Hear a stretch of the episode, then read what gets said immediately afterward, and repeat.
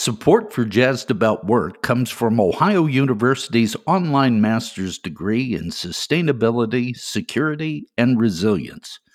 Does your organization or community have a workable plan for when a catastrophe strikes? This 18 month online degree program will give you the skills you need to prepare for, respond to, and recover from natural disasters and other crises. Participants earn three stackable certificates in community risk and resilience, change management and leadership, and planning resilient systems, leading to a full master's degree. Students learn cutting edge skills in sustainability assessment and entrepreneurship, sustainable agriculture, energy policy, and more. This is an exciting growing field, and no GRE test is required to apply. For more information, follow the link in the description on this podcast.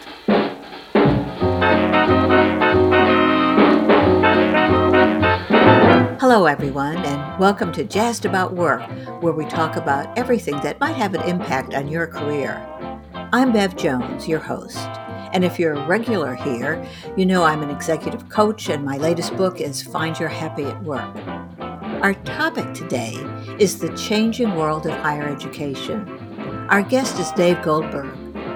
He's a respected computer scientist, and until 2010, he was a professor emeritus with heaps of publications about genetic algorithms. Then his career turned, and he became an early advocate of radically changing engineering education.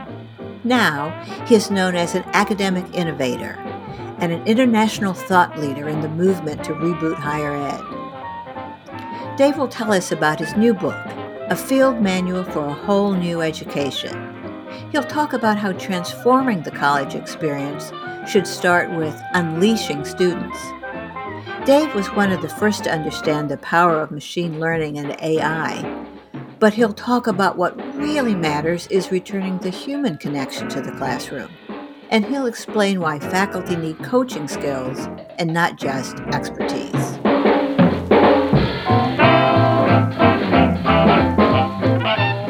Dave, thanks so much for coming back to Jazzed About Work. We always have such interesting conversations, and I always learn from you. So I'm thrilled you're here to talk again about what is going to happen with higher ed. Thanks for being here.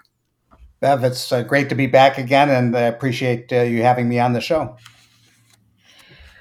Well, of course, today what we're really going to focus on is your new book, A Field Manual for a Whole New Education. But I think that the book is very much shaped by your own experiences and those of your co author, Mark Somerville.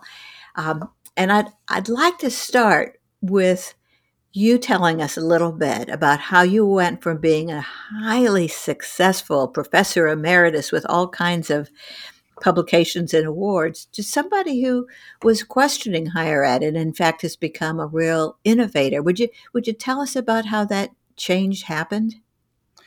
Well, you know, I didn't I didn't start out in in any of my career to be a college professor or or any of these things. I started out. Uh, uh, I, I, started out to be an engineer and worked as an engineer, and uh, discovered that I really did want to go back and get a PhD. And and and as in life, you know, one thing leads to um, leads to another. But I was always interested, even as a grad student, in uh, the history of of my profession, of the things that I did. So I was interested in the history of engineering. I was interested in the uh, history of fluid mechanics, which was my specialty area. And um, when I, I, I came back to um, I, I, came back, got my PhD, uh, worked at the University of Alabama uh, for about six years, went to the University of Illinois, and then somewhere after I, I made it to full professor, I was asked to uh,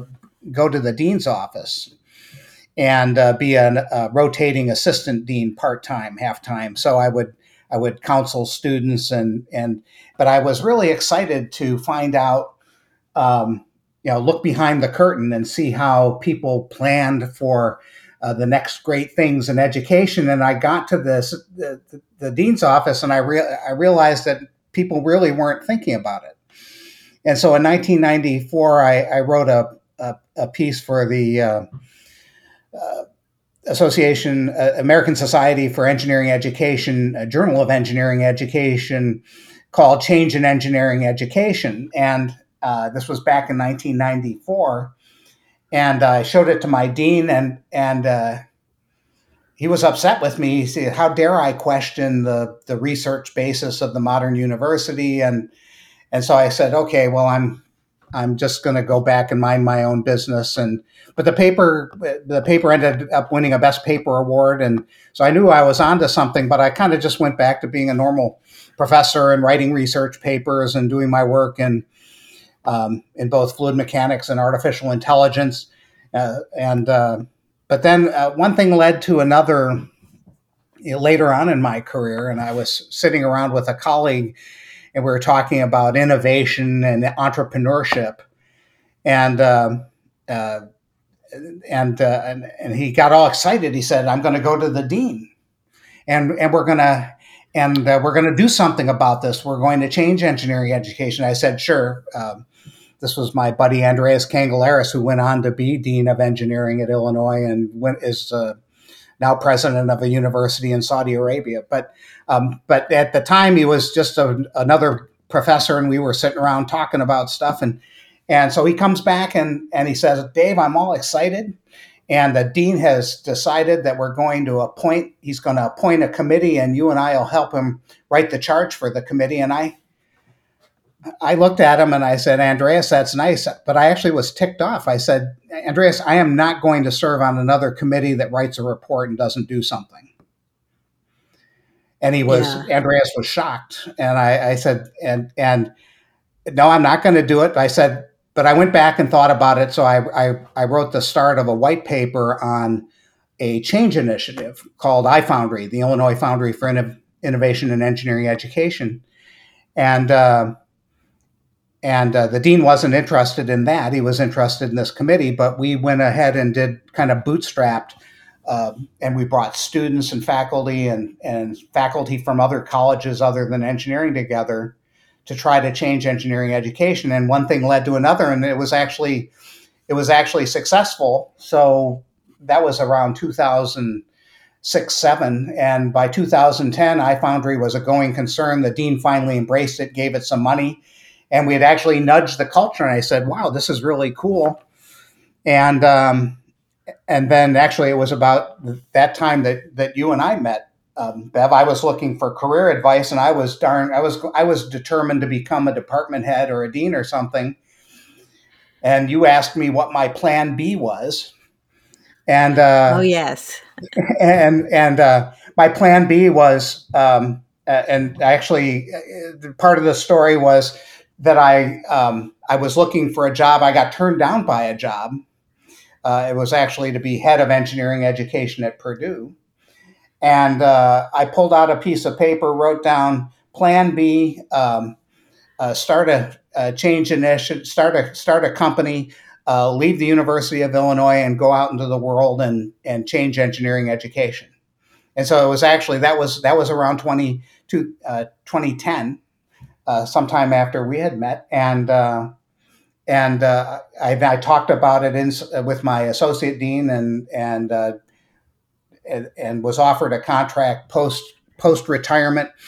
Uh, to to continue to help the University of Illinois, I had uh, interest from both Brazil and China in going to help them, and so in 2010 I resigned my tenure and left the University of Illinois, and went out into the world to with my company Three Joy to help help figure out how to make make change elsewhere around the world. So that was, I mean, it's just one of those things that sort of one thing led to another, but it all, uh, looking back, it kind of all made sense, but it wasn't anything that was, was planned a priori. Well, your plan B has turned out pretty well. You've been all over the world. You've worked with lots of different organizations and in different countries. Um, and I think that you have been ahead of the curve as change, the wave of change has been developing. One of the um, things you talk about in your book. And I, I love the concept, but it takes a second to understand what you're talking about. That's the concept of student unleashing as um, central to, to making higher education suited to our complicated, digital, fast moving yeah. world. So, yeah. What do you mean by unleashed from, and, and how does that change the traditional way that uh, higher ed has been for years and years and years? Well, and actually, to, to define unleashing uh, you know you can imagine it, it is kind of what the word implies but actually it's you can sort of you can define unleashing um, by um, by what it is not um, so actually and we do an exercise with this in our our our webinar in our webinars and our in-person seminars and training um, with faculty. We say well uh, we do an exercise called the students today are not dot dot dot. And we have and we have faculty tell us what students are not. So they tell us they're not engaged they're not literate they're not um, they're not uh, uh, they're not uh, mathematically rigorous if they're in engineering. So we get we get a, this long list of what students are not. Um, but but then the and then we and then but then we then after we get this and they're and, and, faculty are pretty enthusiastic about creating that list of what students are not. But they're but basically it's a lack of engagement. But then we then we give examples of where students are engaged um, and do all kinds of things that are incredible so for example when in my my body of knowledge comes from from engineering. So in engineering schools, there are lots of extracurricular design competitions. You can design Baja uh, cars that uh, go off road and race. You can design concrete canoes if you're a civil engineer, or human powered helicopters if you're an aerospace engineer, and so on and so forth. And in in in those student organizations, students spend you know tons of hours ex- after, at night, staying up late, working on these designs, uh, and they're totally engaged, and they're total, and and um, they learn what they have to learn all by themselves. And so it's that kind of engagement. It's that kind of where students are unleashed to their own power and their own um, um, and and their own understanding of of how things can be better and improved that that we are talking about when we talk about unleashing. And so the the primary puzzle is well, what is it about the way we're educating students that has, makes it easy for us to fill out the list of what they are not versus the things uh, the the the kind of student that we would like to have the student who is motivated to learn. The student who digs into things on their own without prompting who doesn't fall asleep in class who isn't uh, they're uh, uh, browsing the web while uh, during during a lecture, and and it's that kind of disparity that we try to, to point out. And and you know in the in in the in the first in the first book that Mark and I wrote, the uh, the whole new engineer, we said there were five pillars of engine of unleashing: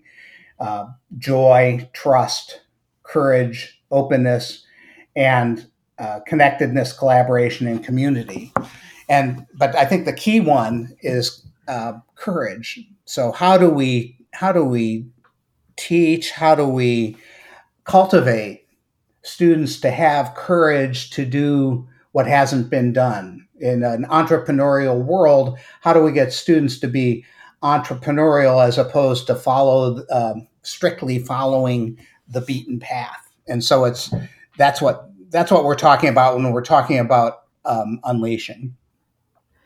Well, how does that compare with the way faculties have been taught to teach for for centuries? Yeah, for centuries, and you know the university is an ancient uh, place, but it's actually interesting the the origins of the university and the University of Bologna.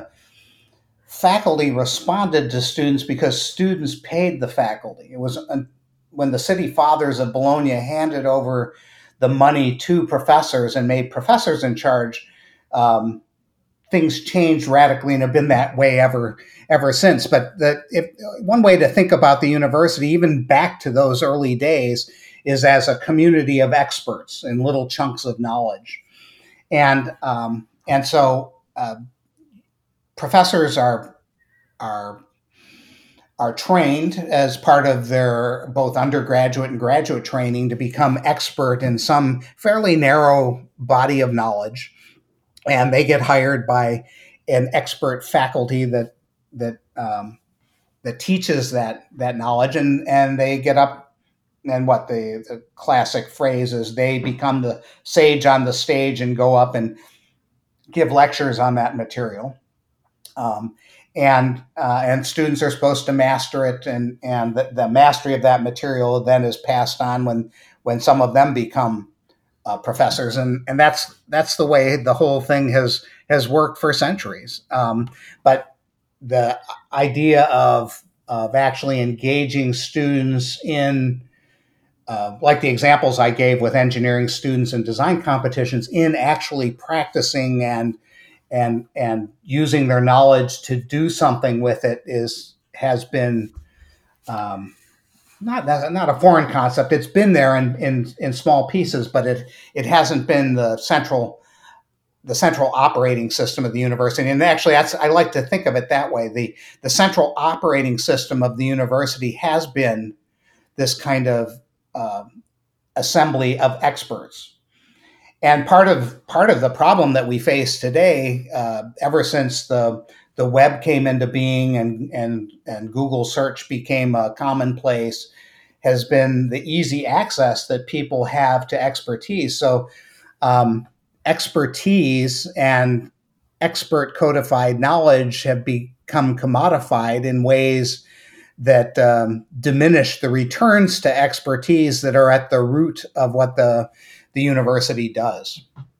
And so it's it's that kind of um, sage on the stage giving uh, casting pearls to the swine of students um, has become has become uh, has become kind of a, a problematic. Where it, once it actually it didn't work, it didn't work badly, but now it, uh, um, we need something else.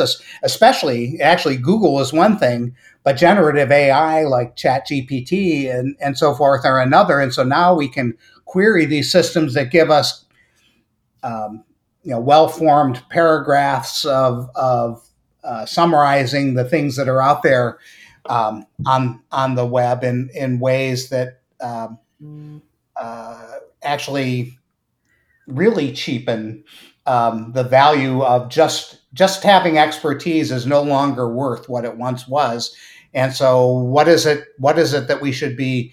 What is it, and how is it that should we be training the next uh, the next generation of professional? Well, part of getting to the specific of what and how is starting by changing the culture. You you say in your book that uh, higher ed needs a, a new kind of culture. So, when you're talking about culture first, what is your definition of culture in this context? And what kind of culture do you think we need to see for for a new kind of higher ed? Yeah, well, and and you know, a lot of people use the term culture and then then don't define it. And I, and I'm not I'm I'm not an expert in culture, but I like I like Ed Schein's um, Ed Schein worked at MIT for many years. I think he's uh, he's out on the West Coast now, but uh, and I quote this in in the field manual, and I'll just read it now. But his definition is short, but I think it gets at the at some of the key points. Culture is a pattern of shared tacit assumptions that was learned by a group as it solved problems of external adaptation and internal integration that has worked well enough to be considered valid and therefore to be taught to new members as the correct way to perceive and feel in relation to those problems. So it's it's it's the tacit assumptions that we have um, that kind of uh, shape how we deal with day-to-day interactions and then he also said there are three levels and i find these three levels really helpful in getting people to see their the cultures they're in uh, better to become amateur anthropologists um, uh, there's a level of artifacts and those can be those can be words or actual physical artifacts.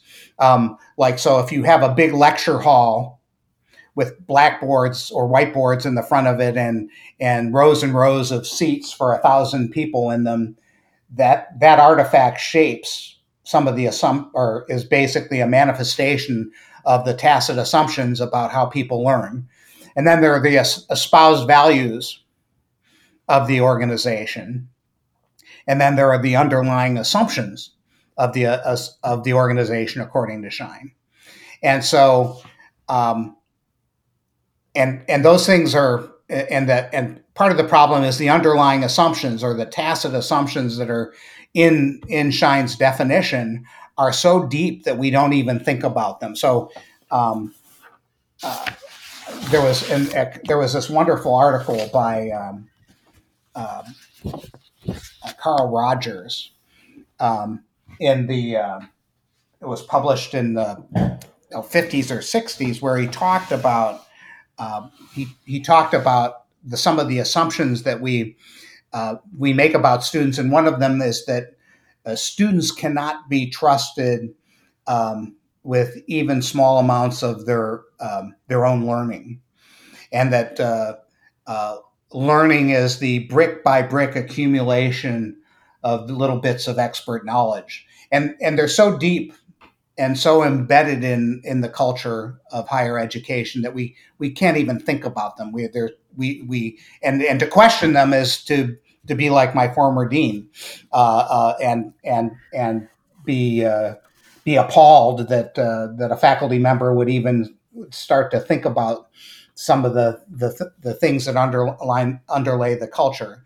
But um, it's it's those kinds of things that we have where how can we how can we change some of those underlying assumptions that students actually can um, actually have motive to uh, be be better learners than they are and to be entrusted um, with some of the things that um, some of the elements of their own uh, learning in, in ways that we typically have not done in the past well in the book you talk about how um, the difficult task of changing a very intense uh, ancient culture is, is not yeah. easy, but part of it starts with um, having members of the community, and I, I guess that means both faculty and and administrators and students, having everybody start to develop a different skill set, a broader, maybe more enlightened skill set. You talk about um, some of the skills that sometimes people talk about as soft skills uh, and and you and i have talked about them in other contexts when we talk about what does it take to be a coach uh, there's a lot of uh, coaching i think in your approach but but tell us this the kind of um, skills that that people need to have if we're all going to participate in change for the community the academic community well I, like to, um, and you're right. There is a lot of there is a lot of coaching in in the approach. And one of the things, um, you know, I met you, and you um, you were my coach, uh, and and then I went and was trained as a coach, and um, I remember the I, I, and I remember asking you about well, where did you learn how to be a coach? And we talked about Georgetown, and I remember the first day of Georgetown uh, where I was there with 35 other student coaches, and I walked in and and uh, and I don't remember who our instructor was that first day, but they, they asked us to go around the room and introduce ourselves. And about about two minutes after that, they they asked us the question, "What do you notice?" And I got I got pissed off again. I said, "What do you mean? What do I notice? I just paid five figures to come here. I traveled from from Illinois to come to Washington, D.C., and you're asking me what I noticed. When are we going to actually learn some real coaching skills? And of course, I was I, I was as uh, pre, that was as that assessment was as strong and premature as it was wrong, and I real and later realized that a lot of coaching was about noticing, but uh, also part of the coaching uh, training is to that noticing is is is part of listening and questioning in ways. And it seems to me that the the bedrock skill of of making change in universities and also being prepared for a world of AI um, is is those three skills what I call NLQ noticing listening and questioning which I put together under the rubric of curious listening. But if you were to um, there's this nice story in uh, um, uh, Duhigg's uh, book The Power of Habit where he talks about Alcoa Aluminum making change uh, when their uh, when their CEO Paul O'Neill focused on safety, and everyone in the company thought he was nuts to focus on safety because Alcoa was in big trouble and they they needed to make financial changes and so forth. But he insisted, no, let's let's focus on safety.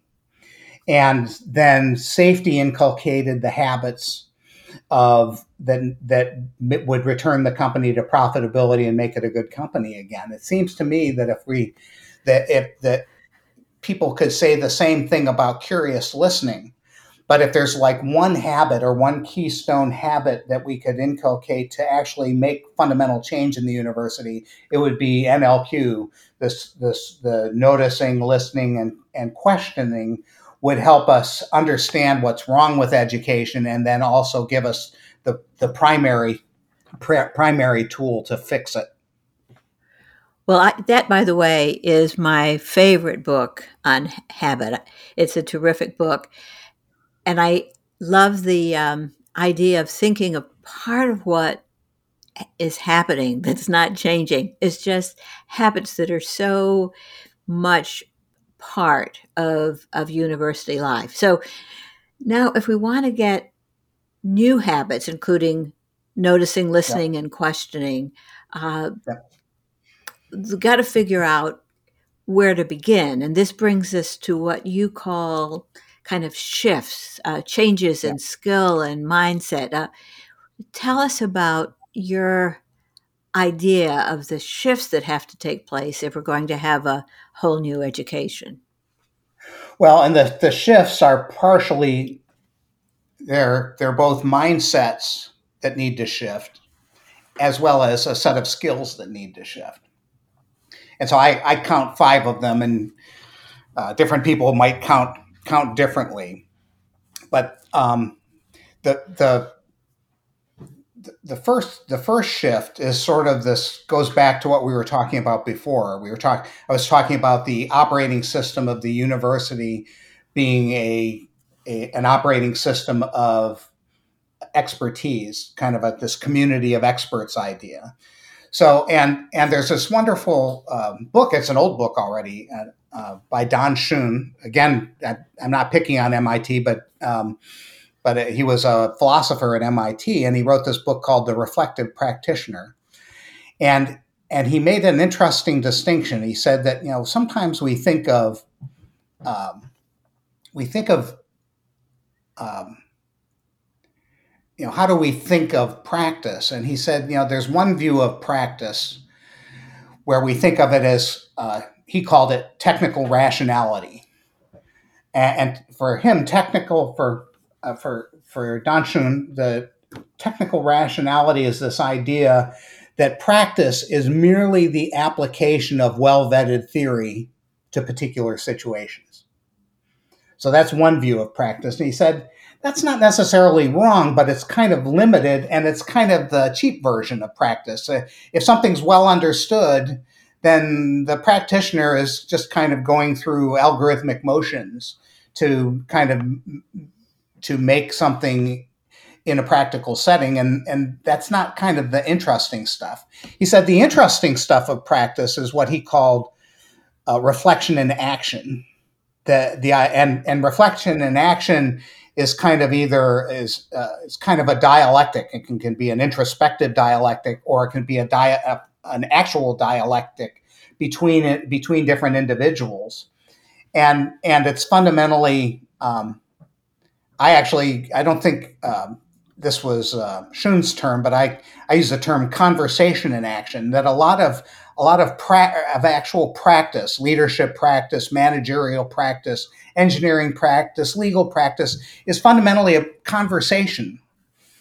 And the the interesting part of of, of practice is this this dialective. Well, what is the problem? It's it's a little bit Socratic, where you kind of well, you know, what is really going on here? And well, I think it's this. No, I think it's that. And this this back and forth to actually get at what's going on in a particular situation. And and and Schön's book was masterful. He went through different professions. There's an example of of uh, of a master and apprentice architect querying a a, a site for the location of a business. And or or a, uh, a psychotherapist was another chapter. He gives different examples of uh, what deep practice actually is.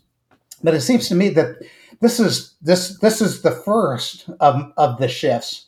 So how do we shift from the notion that practice is merely the application of well-vetted theory in particular situations to the idea that practice is um, this conversation, this reflection in action, um, this dialectic around what what a problem is. It's sort of the difference between sort of problem solving and problem finding, um, and then problem res- you know problem resolution after we figured out what the the problem is. So it's it's it's that tension, and and so when you look at you know my own uh, you know, my own profession, you look at engineering, we do a lot about teaching the theory. We do very little about teaching students to, ha- to have these dialectical conversations around what's really going on in a problem. And, and it seems to me that that's where that's the deeper stuff that we need to get into. And it's also,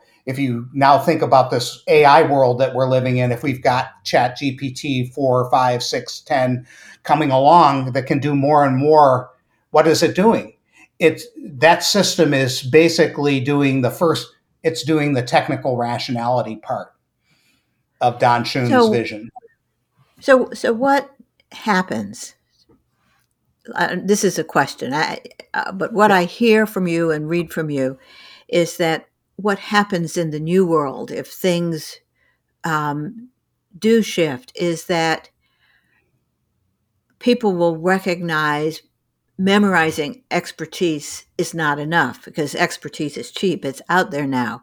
But yes. it's the human interaction around expertise and putting it to use, creating new things, interacting um, that matters. And, and uh, it's people talking to one another and yep. experiencing emotion and understanding and it's it's a there's a deeper level of human engagement and connection yeah. in the new vision. It's not yeah. just a stack of books. Is that right? Yes, I think uh, so. And uh, so, starting from that first shift of okay, that what we need to move from sort of this, and and by the way, the it's the shifts, and uh, um, we want both sides. Uh, so to do engineering requires a massive amount of theory. To be a lawyer requires a knowledge of the law. So nobody's saying that we don't need those things, but the but the easy part is kind of the the rational part, um, especially in a world uh, full full of AI. The how do we how do we bring in how do we bring in this more human part? And in a, in a world of um, uh, human competitive AI, how how do we find a place for human workers that where the the the AI isn't actually good at doing the stuff that that humans actually can do, and so um, it, it is a it is so so so. For example, we can see this. Um, we can see this easily in, in say the second shift. The second shift, I, I um, call the brain on a stick shift, um, and and it's based on a a, a cartoon is from uh, PhD Comics, which you can find online. Um, but the the first panel of the cartoon is a young woman uh, researcher in a research lab, and uh, and then the, it in the in the panel it says here's a person full of um, aspiration, um, passion, so and so forth. In the next panel, um, it it shows a, a a thick picture of a brain on a stick, and the and the research professor is asking from the sidelines, "So how's how's research going?" And so yeah. so we are embodied human beings. We have feelings. We have emotions. We are more than just technical rationality. And so, and part of part of what makes us interesting and is is that we use our emotions uh, in an intuitive way to guide us to things that haven't been thought of very much or uh, to find lacunae in the well vetted theory. And so it's it's the it's the kind of emotional part, the passion to find out new things that drives us to do things that haven't been done. And so, so this t- this takes us yeah, back to AI, doesn't it? By um, it showing that we are what AI cannot be. We are. Yes. Um, yes. Yeah. We are. We are very different, and that's what you're you're bringing to light here. Well, I'm looking at the clock. Um, time has been flying by, um, yes. and and so for the rest of the shifts and all of your good suggestions, we're going to have to suggest that um, listeners go to your book. The um, the full name of the book, with the the whole title, is a field manual for a whole new education, rebooting higher education for human connection and insight in a digital world. Now, I I know this is kind of a workbook, and it's it's not just a bunch of expertise. It's suggestions, and it gives um, guidance for how people can create change. I think this is going to be an interesting book for leaders, but I, I suspect your audience is much bigger than that. So, as my last question here is, who might find this book interesting? Who were you writing the book for? Well, I'm I'm writing the book for so the book's aimed at higher education. I've been I've, online. I've had conversations with people from you know K twelve. Uh, can we use these ideas here? Yes, I think you can, but I I don't have experience there, so I don't feel comfortable saying yes without without having having done it. Um, can you use these ideas outside of education circles? I think so. But many of the ideas we borrowed from classical change leadership and change management uh, and brought them to the university, which really uh, is behind the curve in terms of making making change. So I, I think I'm talking. You know, I'm I'm I'm talking to leaders of um, university presidents. I'm talking to deans. I'm talking to department heads, and and a lot of the work that I've done has been more grassroots and kind of bottom up from the departmental level. You know, how do we practically change a curriculum, or how do we practically uh, bring change to our school or our college? Um, uh, but I'm also talking to individual professors because my own experiences were grassroots and come from rejecting the, you know, go back to our original story. I rejected the invitation to be on a committee because I think there are a lot of people out there that are sick and tired of being on committees that never do anything. And so I'm writing. So if you're a professor, or actually if you're a student who's interested in bringing change to your education, uh, I think the book is could be of interest to you. I think it it um, it, it, there's actually a lot of there's a lot of um, books out right now from college presidents decrying the inability of the university to change. But I I think they're wrong. I think the university can change, but you you need to know how to change, and you need to know where the bodies are buried, what to change uh, to actually make a difference. And I think that's what the book is about. Well, it's a good book. I enjoyed it. I um, always enjoy your conversation, and I know you're always ahead of the curve. So, uh, whatever you're thinking about, it gives me ideas about what I should be thinking about. So, thanks for being here, Dave. It, it was great fun to have you. Thanks, Bev. Thanks for having me.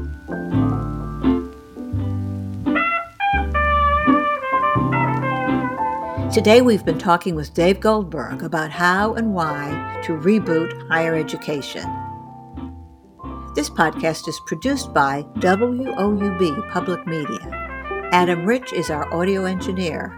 I'm your host, Beverly Jones, author of Find Your Happy at Work. And our sponsor is the Voinovich School of Leadership and Public Service at Ohio University. Today's tip is that technical skills are not enough. For most people, relationship skills are key to a rewarding career and that can mean something as simple as getting comfortable with small talk. Thanks for listening to Jazzed About Work. We hope you come back soon.